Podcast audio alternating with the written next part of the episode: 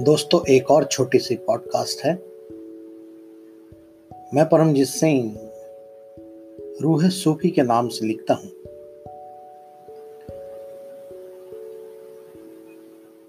मैं जो लिखता हूँ, उसमें मन का पदार्थ के साथ जो संपर्क है, उससे जो चिंगारी पैदा होती है, उसके आसपास ही मेरी रस्ताएँ घूम रही होती हैं।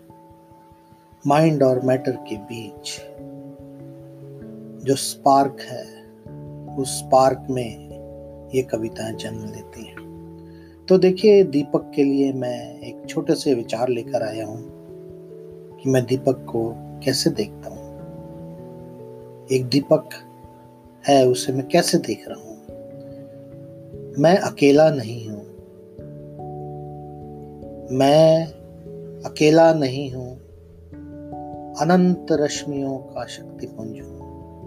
मैं अकेला नहीं हूँ। अनंत रश्मियों का शक्तिपुंज हूँ। मैं अतीत नहीं हूँ।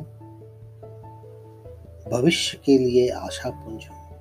मैं अतीत नहीं हूँ। भविष्य के लिए आशा पुंज हूँ। मैं पुरातन हूँ।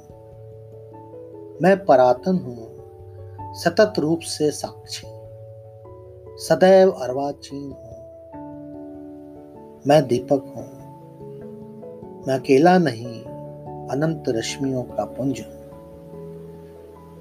मैं दीपक हूँ। जीवन में ऊर्जा का संचार और निर्वाण का द्वार हूँ। मैं दीपक हूँ। मैं अकेला नहीं, अनंत रश्मियों का पुंज हूँ। रूह सूफी